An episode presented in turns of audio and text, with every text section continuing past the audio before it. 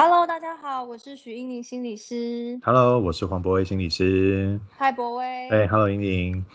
哎，我们今天呢，其实要来讨论一个可能呃非常多的父母都会非常关心的议题哦，嗯哼，就是在我们成为父母之后，其实下一个很大的关卡就是哎教养的问题，对不嗯对？哼，对对，尤其我我想现在可能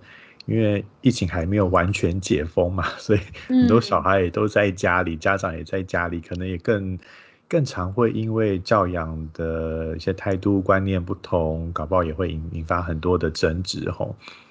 嗯，对啊，其实两个人在一起哦，不管是谈恋爱或者是说结婚哦，其实本来是一回事，结果一旦加入了这个有小孩的人生之后，其实蛮多的伴侣都遇到很多的挑战，因为这个已经不单单是两个人的事情，是整个家庭，然后大家为了成为爸妈，我想都是带着满心的期待，甚至说真的也有很多很多的责任和包袱，也是另外一种层面的压力，对不对？嗯哼，嗯哼，对嗯，对，而且其实我觉得教嗯养教养观的不同，它影响层面其实蛮蛮大的哦。就是那因为那不只是孩子的事，你可能也包含说你对另外一半的期待嘛，那也包含整嗯。个家家庭家人大家的作息的时间时间的分配，所以那个影嗯，响其实是是蛮全面的一个影响啊。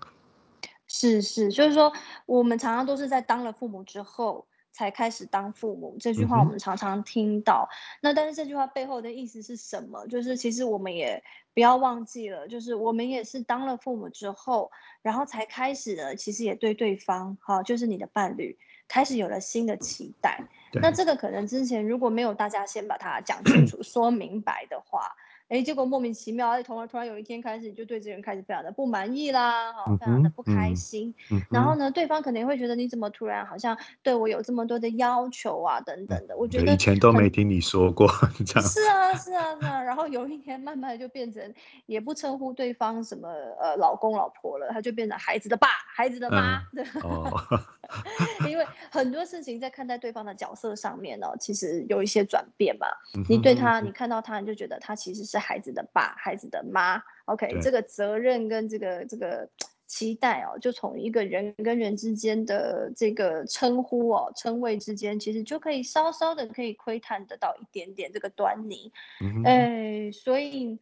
对，所以我们今天其实要来讨论的是说，这个伴侣之间哦，我们如果遇到了这个教养观，哦，这个教养观或者教养方式，如果有所不同的话，好像还蛮容易发生一些争执和摩擦。那这个背后可能的原因是什么呢？嗯哼，OK，对，我我我觉得这背后，呃，我我自己观察到，其实可能牵涉到说，我们每一个人其实就即便是夫妻，我们在一起，但是我们每一个人可能有很不同的成长经验，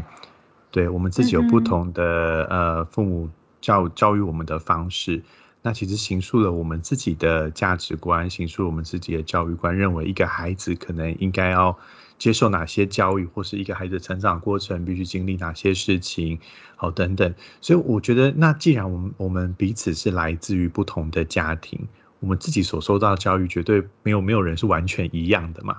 对，所以那个就会就变成说，我们我们的教育观、我们的价值观，我觉得你也很难说找到两个人是完全一样的人，所以一定会有一些冲突就就产生。那那个冲突其实是可能是我们自己成长的过程，形塑我们的价值观，哦所造成的不一样。哦，现在我们有不一样的这个教养观，对，所以可能那背嗯后，我我们期待孩子成为一个什么样的孩子，背后有可能是，呃，我们自己成长经验所学习到的，或是有的时候好像是我们所失落的一部分，我们可能没有学习到什么，很遗憾，所以你会很希望，哎，你这个孩子好像就是需要他要补强这个部分，才不会像我这么样的，好像有有这种遗憾在，或是或是我我这个部分我没有做好，我希望我的孩子可以把这个部分给做好。嗯对，所以其实那背嗯。后也反映出，就像好像有一些自己的的失落、自己的希望，好像我们会投射在孩子身上。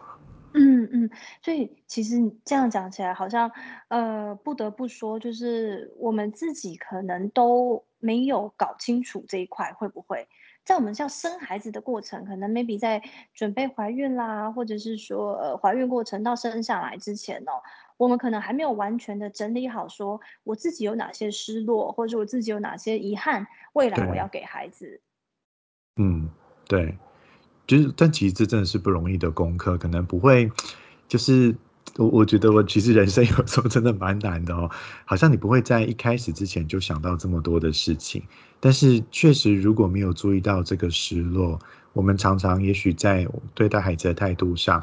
也许我们我们的管教其实常常反映出来是我们内心的某些失落。嗯嗯嗯，那这个部分其实是我们没有得到什么，所以我们想要给孩子什么。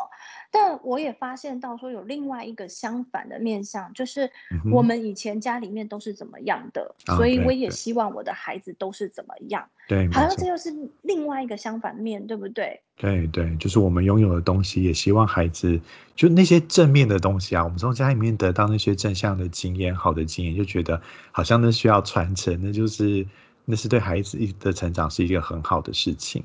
嗯对啊，嗯嗯嗯，就是我们还是会去参考，好像过往我是怎么样子被教养的。OK，嗯，我的父母，我自己的父母是怎么样把我带大的，不管，那个是好的或是不好的，其实我们都会呃不知不觉的也纳入了我们自己的心里面，然后会当做是一种参考，好像一种模板。那嗯，我就会把他那个当做是说我未来要怎么样去教养孩子的一个参考。可是对因为每个家里面的模板不一样啊，对啊，可能啊，每个伴侣之间的那个模板不一样，所以可能就会有一点冲突。就譬如说，哎，可能呃，每某个太太她家里面可能是说，哎，小朋友其实是只要就是说多玩啊，然后多跟其他孩子互动啊，然后这个这个玩耍的精神是胜过一切。那可，是如果另外一个他的先生的家里面呢，哎，认为说，哎，其实是应该要，呃，可能要先吃饱啊，吃饱完了以后要帮忙一些家务啊，那或啊，者是说他家里面比较重视规则、规，矩，对对，他的，兄弟姐妹很多，所以他会觉得说应该要互相照顾啊，好，而不是只是是。玩耍。那是，可能就说两个家庭，其实你说真的，这两个价值观其实都没有问题耶，我觉得都有它很好的面向，嗯，对不对？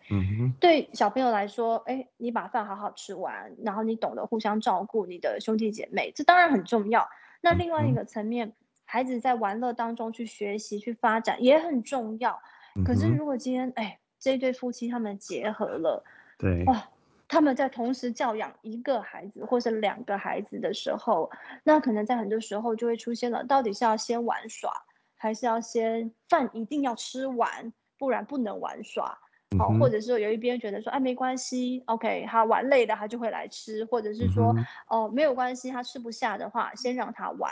就是嗯哼。这中间可能会出现一些很微妙的一些落差。嗯哼哼，对对，所以其实我觉得，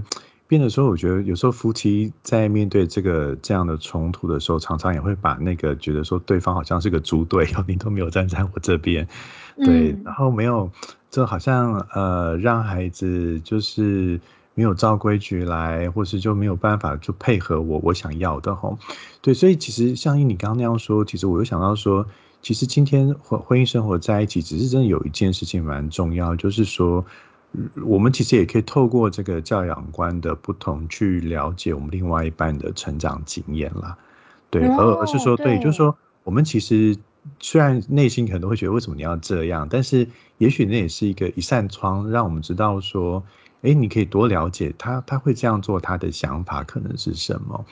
对，那诶他嗯，会觉得玩耍很重要，没有错。其实你可能也觉得玩，你我觉得也没有人不会完全否定玩耍的重要性。对，嗯哼，但是对于说，哎，好像你是个自由，就是你觉得你你可以好像没有限制的玩耍这件事情，那我只是期待说，哎，他可以玩耍，但是是不是也不是说没有限制，我们可以用什么方式去引导他？也许他吃完他就可以去玩，还是什么？就是我觉得也许可以，可是你可以先了解背对方背后他那个需求，为什么他觉得那个玩耍对他来说那么那么的重要？这是不是反映出来他的成长经验当中的失落？哦，其实有有嗯，有的时候是自己好像因为自己以前被管很严，所以有时候就会有一个那个反动，觉得说，那我的孩子上 我就要让他过很自由自在的生活。对，对，可哎，是那其实这正要讲这对对，是回过头来是我们心中有一份的失落，是因为我以前被管的好严好严哦。对啊，那嗯，好像我就觉得我不想让我孩子有那个生活，可是那也是一种好像内心曾经有的失落跟伤，然后反而是要照现在照出来影响到你的夫妻生活跟教养孩子的对啊，这就是其实我常常看到一种矛盾的现象哦，这个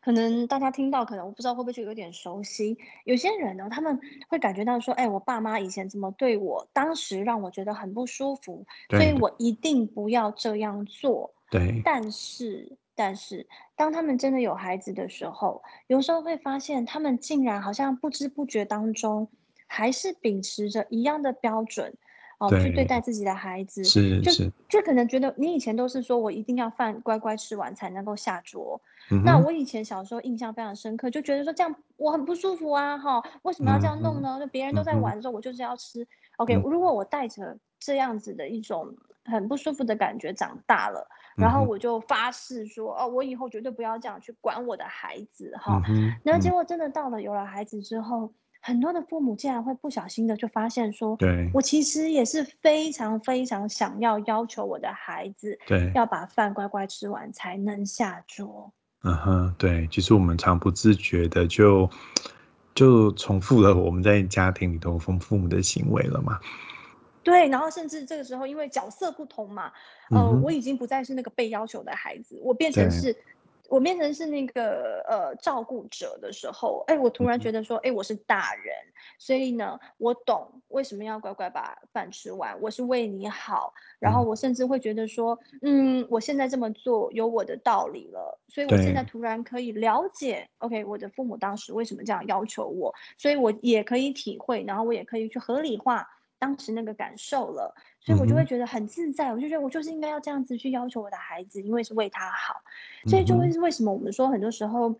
我们当孩子的时候，我们觉得不认同被这嗯样对待，可是，嗯哼，哎，当我们自己成为父母的时候，角色不一样，好像就。会会去复制某一些当时的那样子的一个行为模式，对不对？嗯哼，对，就真的，我觉得换了位置，你考量的事情真的会很不一样啦。对啊，然后对孩子来说，有的时候你可能觉得你想到就吃饭跟玩这件事，但我觉得对身为家长，那个不不只是后面，就感觉除了除了先让你玩，也许你玩，但是你如果晚点过来吃，我就要跟碗去洗碗、收拾这些东西，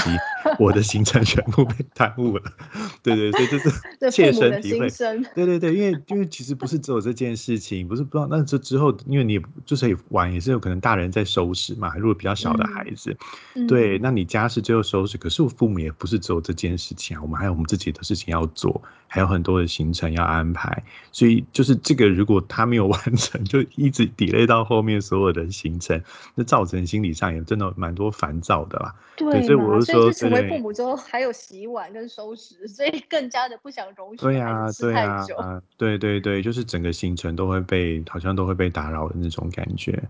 对，所以这个很看不同，很嗯奇妙，就是我想到就是说，像这样子的一个那个为人父母的前后对照哈，心嗯。理上的一些转变，我们这样乍看之下就觉得好像哎很合理很正常哦，因为我。们当了父母之后，我们的角色不一样，所以我们可能原本以为我们不会这样要求孩子，结果嗯。后来就自然而然的去要求，现在这样乍听之下觉得嗯蛮合理的，而且蛮常见的。但是我要说的是哦，这个就是有一个呃潜在的一个伴侣之间的一个矛盾哦。原因是在于说，如果是这样子的一个一个成年人哦，他可能在跟他的另外一半交往的时候，他们在规划未来，他们在讨论呃如何未来一起去教养孩子啊，组织一个家庭。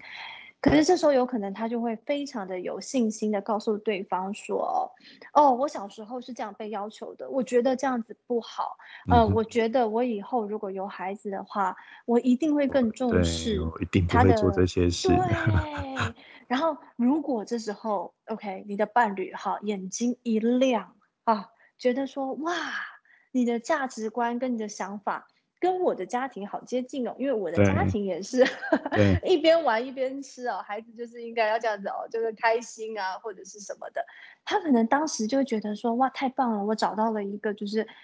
呃，跟我的这个嗯，这个观念对一样想法的人，对，对，非常符合。那这样未来我们的孩子应该会是在一个就是呃观念就是不会有太多冲突的一个情况下长大，对不对？嗯嗯哼，那因为双方这时候肯定都充满了这个这个正向的一个感觉，因为还没生孩子，对吧？对对，啊，事实上哦，真实的考验还没有来。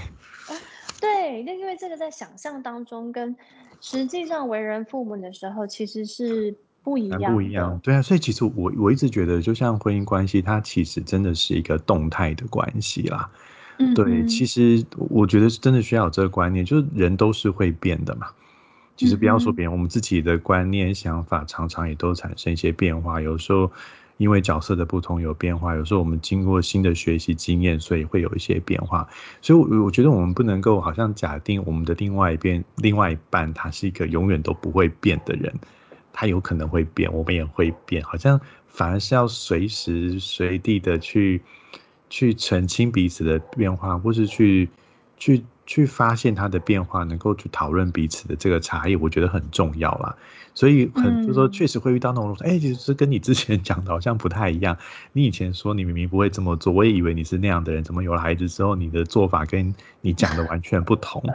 对，我觉得这可以讨论，但是就是说，可以就是说，如果可是是用如果是用比较责备的语气、批评的语气说的时候，我觉得反而对关系伤害就蛮大的。对，那可是如嗯，果是用比较开放的艺态度去讨论，对，就是哎，对我本来以为哈，之前哎，可是是不是最近发生了什么事情，所以让他好像有一些不同的想法？如果能够去了解到那个脉络，或是说陪他去澄清这个东西，我觉得反而那个冲突又是一个新的机会，是拉近你们的关系啊。嗯嗯嗯，对，所以其实不管是我们在观察自己，或是观察对方，我们都会发现有不一样，因为我们的呃整个的形态啊，生活的形态，然后更多的责任、更多的角色进来的时候，可能我们自己也发现自己也不一样了。我当时以为我不会这样子要求孩子，结果事实上发现，哎，我还是想要要求。那你自己发现了之后，你也可以去主动提出来跟对方呃做个讨论。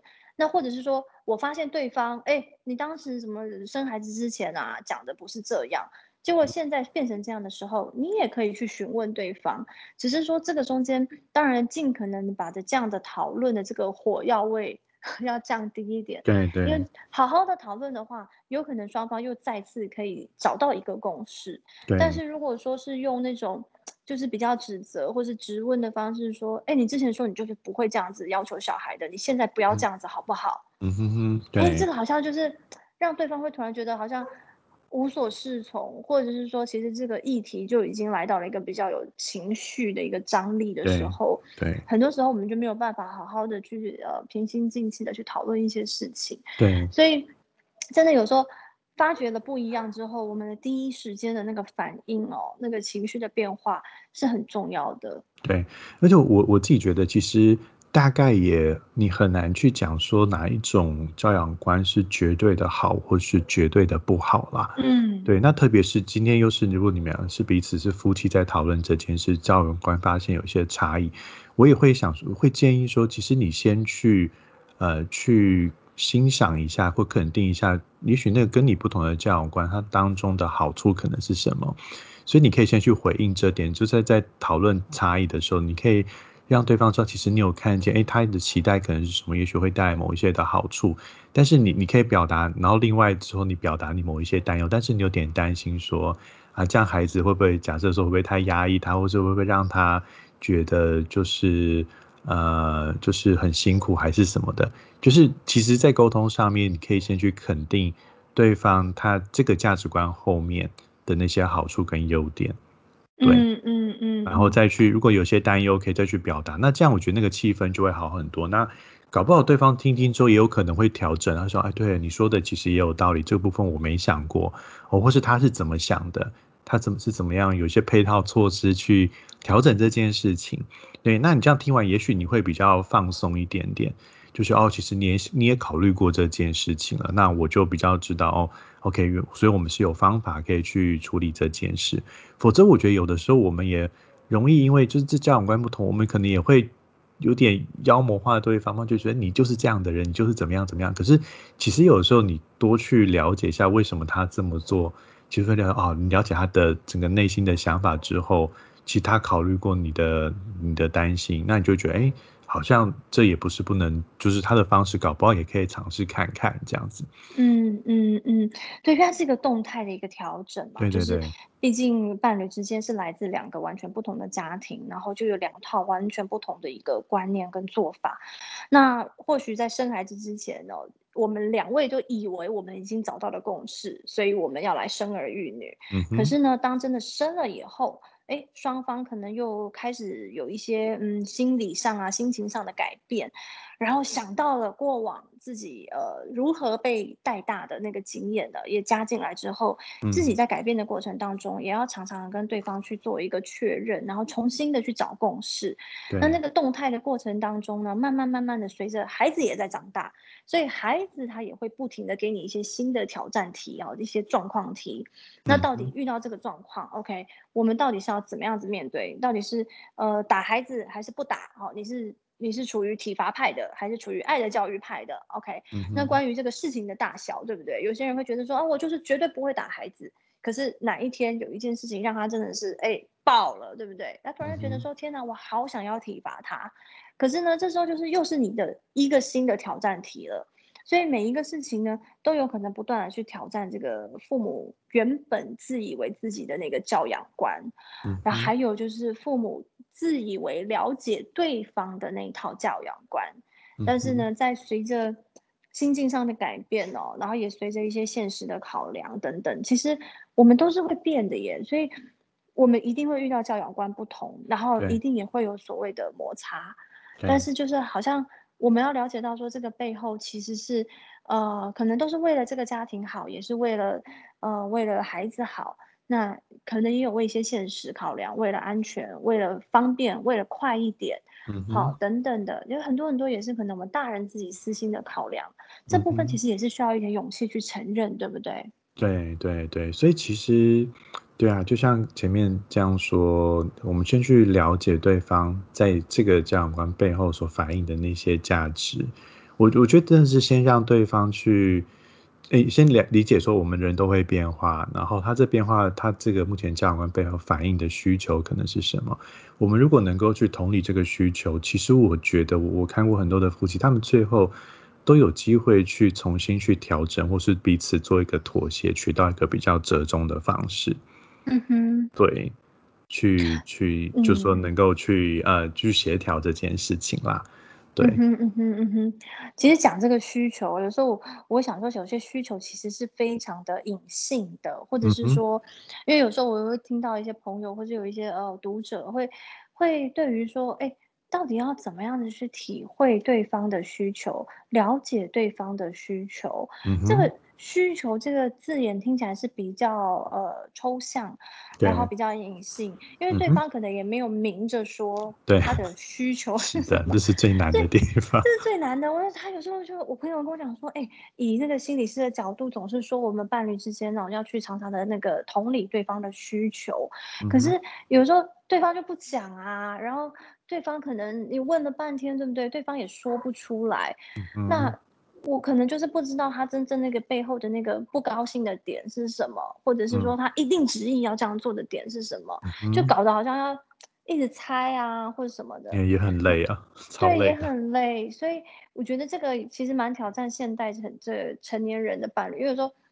我必须说，我们到了一个成年人的状态的时候，我们对于去表达自己的需求这件事情，其实不太擅长，好，嗯哼，不太好说。嗯，那有些人可能会觉得我很不高兴，是因为我觉得这样做可能会影响到我接下来的工作。好，我可能会接下来呃小朋友如果拖拖拉拉，好吃嗯太慢，好什么的，会影响到我的工作，或是影响到我要呃做别的事情等等。可是呢，却又不好说。嗯，你知道有些嗯时候我们那些需求会常常面临到我们自己都觉得我我能说吗？我不好说，那应。该要怎么办呢？就我说了，可能对方也能不能接纳这样子。嗯对，而我觉得，我觉得也许我们有几个点啊，是一个说，如果你你希望对方能够说他的需求，那我们可能要让他相信，是我们是可以接纳他说的人，就是我们的态度是比较开放的。因为因为如嗯果说我们态度是比较封闭，也许对方真的表达真实想法，然后他常常收到就是批评，然后责备嗯的时候，我觉得大大概对方就不会再想说自己的需求，觉得好像说了都没有用，说了只是就好像你你也许情绪变得很大，然后造成更多的冲突。对，嗯，所以所以有一个是，思是说，嗯，就算对方讲出来的需求，可能乍听之下会觉得，哎呦，你怎么可以这样想？或者是说，啊，对，哦，你这样好自私哦，这样子，就算乍听之下会有这种感受，我们也都要让对方知道说，没关系，哪怕你讲出来的东西很自私，哪怕你讲出来的东西我听起来会觉得，对不对？就说没关系，至少要让我知道你怎么想的嘛。对对，我我觉得你可以表达说你你听到之后，其实你心里面有一些不舒服，但是你可以谢谢他跟你表达这件事，因为这这让你更了解他的想法，你觉得也是拉近了彼此的距离。对我我觉得可以跟他这样表达啦。对，但是我觉得我觉得，很很需要哎，因为对啊对啊，就是很现实的一些例子，譬如说大家在呃教养上面啊，如果遇到金钱的分配啊或什么，就是，很多很多现实的例子。可是是，如果对方执意就是不做什么事情，好，那你就问他为什么啊？为什么啊？为什么啊？然嗯后对方就是不讲，可是他搞不好最后讲出来了一个蛮自私的需求，或者是说他觉得说我因为我我觉得钱应该要存起来，因为之后要做什么什么事情，可是他可能讲不出口。因为可能乍听之下会觉得好自私，对不对？可是嗯，你不讲出来，那怎么会有讨论的机会呢？对对不对？没错，那如果你讲出来了，哎，我们至少可以讨论说，哦，原来你还有这一层的需求，那我们就来想想看，怎么样可以中间找到是不是有一个平衡点？嗯，那或者有些人他们会有一些不愉快，可能是说，呃，周末要不要带孩子怎么样去哪里啊，怎么的？对，那其中一方就是不要不要不要，但是你问他为什么为什么，哎，不说，可能他说不出来，因为说出来以后，他觉得对方可能会批评他。嗯哼，那但是不说出来，双方都不愉快。啊，对有时候他如果说出来了，OK，说不定哎，我因此而多了解一点你的需求，那。我们来找一个折中的办法。对对，所以就是那个不说的人需要更勇敢，能够去表达自己的，他要能够突破那个他的想象，就他可能会被批评的那种想象，或是那个害怕，他必须去有点像超越这件事情，他也是要练着练习着讲出来。对，那那个听的人，他也必须要，就是说，也许是多接纳一点对方，多态度也许更开放一点，让对方有一嗯。个说的空间。对啊，因为很多时候我们到后来看到很多都是，呃，双方可能呃各持己见，想要做这件事情，然后另外一方觉得我不想要做这件事情，但到底为什么要做，或是为什么不要做，嗯，有时候就是也没没办法给出一个呃比较核心的原因，都觉对得就是这样，就是这样。对啊，而。且那其那些，实久而久之，嗯。嗯就是我觉得要猜真的太，有时候真的不可能猜得到哎，就是那是对方很有些是他很很个人、很私人的某些逻辑，所以所以你很难去真的猜到，真的需要靠对方说出来啊。嗯嗯嗯，对，而且让我想到的是说，其实我们在呃呃刚刚成为父母的时候，哈，我们不得不承认，其实大部分的人都会很渴望所谓成为一个好爸爸、好妈妈。嗯哼，就是这样子的一个自我期待是，呃，非常合理，而且非常正常。就是你要初为人父人母的时候，我想大家嗯都有这样子的一个期待。嗯哼，那这个期待其实帽子蛮大的哈。嗯，对。你说呃会呃非常的有时候压力很大啦，对对对，或是觉得好像我不能够失误，或是我怕我今天是不是做，我有的时候听到有一些父母会讲说他很担心他这样做会不会伤了孩子一辈子，或者我跟他讲这句话会不会就造成他呀一生的阴影啊等等的，或者我这些定这些规定会不会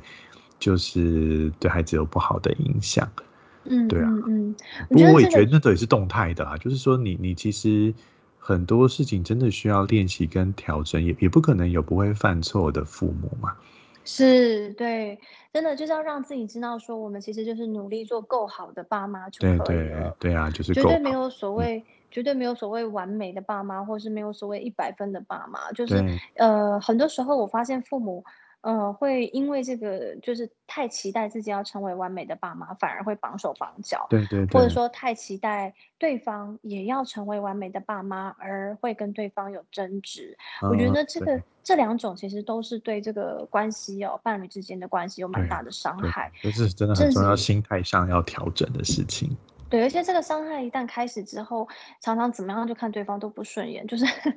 越嗯。看越不开心。那其实间接的当然也会影响到孩子，因为会影响到这个家庭的气氛哦，孩子对。其实是非常敏感的。对。所以如果你觉得对方不如你想象中的完美。或者是说你也发现了你自己不如你自己原本想象的那么的完美，呃，都没有关系，这个是。非常非常正常，因为没有一个是完美的父母。对对。所以去接受自己不完美，也接受你的伴侣也不是一个完美的，呃，父母的时候，你们之间会比较有可能再重新达到这个动态的教养共识。这样其。实只要是有共识的一个家庭里面，其实那个气氛就会比较和谐，也比较容易让孩子感受到说，诶，我们其实是有一个统一的一套标准。然。后呢，在一个统一的一个，呃，标准之下呢，他是比较能够知道怎么样自在的同时和父母一起互动。对对，因为其实我我觉得如果说父母常常因为孩子的教养观不同而彼此起了很多冲突的时候，那如果孩子都，呃，注意到这件事，或孩子一直有看见父母因为这样在吵架，其实我觉得孩子也有的时候会变得很自责欸，因为他可能会觉得都是因为我，我的爸爸才嗯。会吵架的。嗯对，所以嗯。我觉得那个冲突如果长期下来，没有好好的去处理或有效的沟通的时候，反而会让孩子陷入一种他可能对他自我价值的怀疑。他好像嗯。会觉得是不是我的问题。没错对，没错，嗯。这个其实就是之后我们会再继续讨论的话题哦，就是。呃，教养观不同的时候，非常有可能引起一些争执和摩擦。那对。今天我们讨论到的是，呃，伴侣之间啦，就先从伴侣之间的角度去讨论这件事情哦，就是摩擦为什么会有，好，观。念上面的不同，以及嗯。两个人来自原生家庭里面的一些成长背景哈，对。的两个家庭里面的教养的一个方式，所以一定会影响两个成年人在面对自己孩子的时候的做法。那对。接下来就是我们要保持着一个开放的态度，去不断的动态的调整跟动态的讨论。那很重要的是，不用期待自己或是对方是完美的父母，呃，因为完美这件事情实在是太难了，那与。其去做到完美，还不如做到开放。嗯哼。我想这是我们今天要跟大家分享的，呃，一个重点的整理。嗯哼，那之是。后的话，我们会再跟大家讨论到说，既然家里面会有所谓的观念不同，好，可能会有一些摩擦和争执，那这些，呃，状况可能会对孩子有哪些的一些影响，那这我们之后再讨论喽。OK，好的。好，那就今天就谢谢博威。OK，谢谢您。OK，好，拜拜拜。拜。